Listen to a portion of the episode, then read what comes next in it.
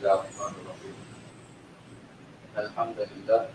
nahmaduhu Wa nasta'inuhu wa nastaghfiruh Wa na'udzu billahi min shururi anfusina wa sayyidina fi amalina. mudilla lahu Wa man yudlil fala hadiya lahu. Asyadu an la ilaha illallah wahdahu la syarika lah Asyadu anna muhammadan abduhu wa rasuluh Allahumma salli wa sallim wa barik ala muhammad Wa ala alihi wa ashabihi ajma'in أما بعد قوله تعالى في سورة الحجرات آية 12 أعوذ بالله من الشيطان الرجيم. يا أيها الذين آمنوا اجتنبوا كثيرا من الظن. إن بعد الظن إثم. ولا تجسسوا ولا يغتب بعضكم بعضا. أيحب أحدكم أن يأكل لحم أخيه ميتا أن يأكل لحم أخيه ميتا فكرهتموه واتقوا الله إن الله تواب رحيم Yang bermaksud Wahai orang-orang beriman Jauhlah kamu daripada buruk sangka Kerana kebanyakan buruk sangka ini adalah satu dosa.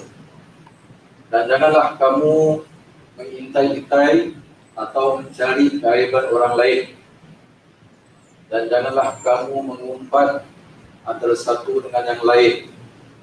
Wala yaqtab ba'dukum ba'dha. Adakah kamu suka memakan bangkai saudara kamu sedangkan kamu tahu bahawa itu adalah suatu perkara yang tidak disukai dan takutlah kepada Allah sesungguhnya Allah itu Maha Pengampun lagi Maha Pengasih. Ayat yang kita nak bicarakan adalah wala yaqtab ba'dukum ba'dha iaitu mengumpat. Uh, umpat memang susah kita nak cakap, memang sudah satu kelaziman bagi manusia-manusia ini kerana dia bukan mudah untuk dikawal. Bukan mudah untuk nak tutup mulut kita. Sekarang kita menutup mulut kita ini. Tapi mengumpat itu bukan semudah itu. Maka Rasulullah SAW walaupun para sahabat telah mengetahui apa itu mengumpat tapi Rasulullah SAW ingin menegur dan mengingatkan kita semua agar janganlah kita melakukan perbuatan itu.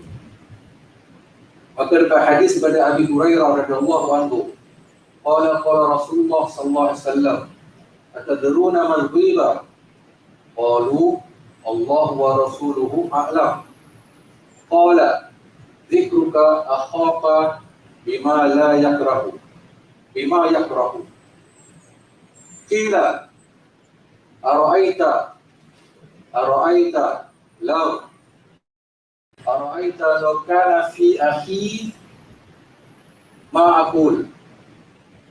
Qala law kana fihi mata faqad irtaqta walau ka walau lam yakun bihi ma faqad bahatta. Hadis riwayat muslim. Para sahabat diberitahu apa itu riba yaitu zikruka akhaka.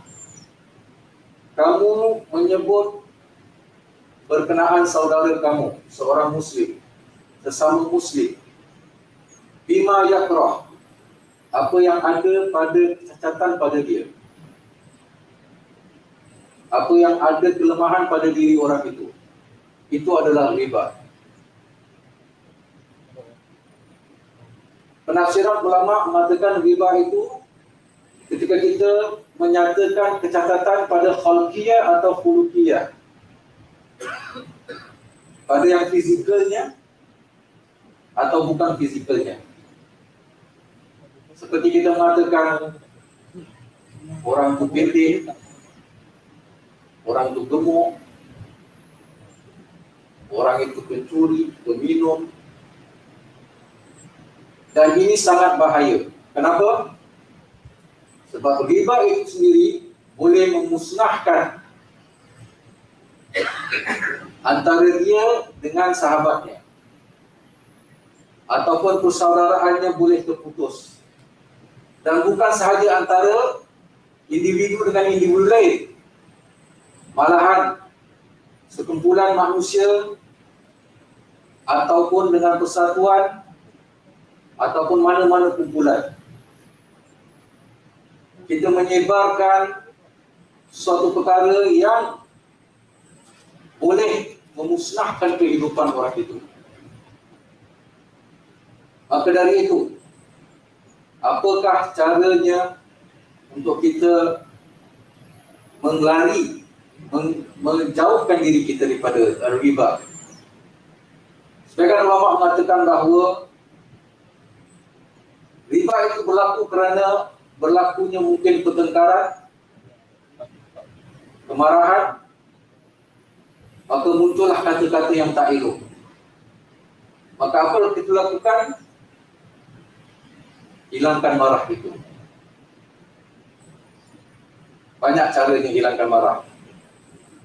Nak uraikan di sini, mungkin mengambil masa yang lama. Kedua, mungkin orang tu rasa dia lebih tinggi daripada orang lain. Lebih hebat daripada orang lain. Maka dia mula mengata-ngatakan orang lain. Apa caranya? Kita celalah diri kita sendiri. Kita lihat kekurangan diri kita. Kita cari kelemahan diri kita. Dan kita pertingkatkannya. Dan riba yang paling tak bagus sekali apabila orang itu saja-saja suka-suka saja nak cakap-cakap. Ah ini kes yang berat sikit. Maka apa kita tak lakukan? Kita jagalah lisan kita. Kita jaga percakapan kita. Agar tidak terlibat dengan riba ini, iaitu mengumpat ini. Semoga Allah mampukan dosa-dosa kita dan kita dapat menjauhkan diri kita daripada mengumpat dan kita takut kepada Allah SWT bertakwa kepadanya dan kalau kita sudah terjerumus sesungguhnya kita Allah atau Allah Rahim maka kita mampulah kepada Allah SWT dan mohon kasih sayang kepada ini aku lupa oleh hadha wassalamualaikum warahmatullahi wabarakatuh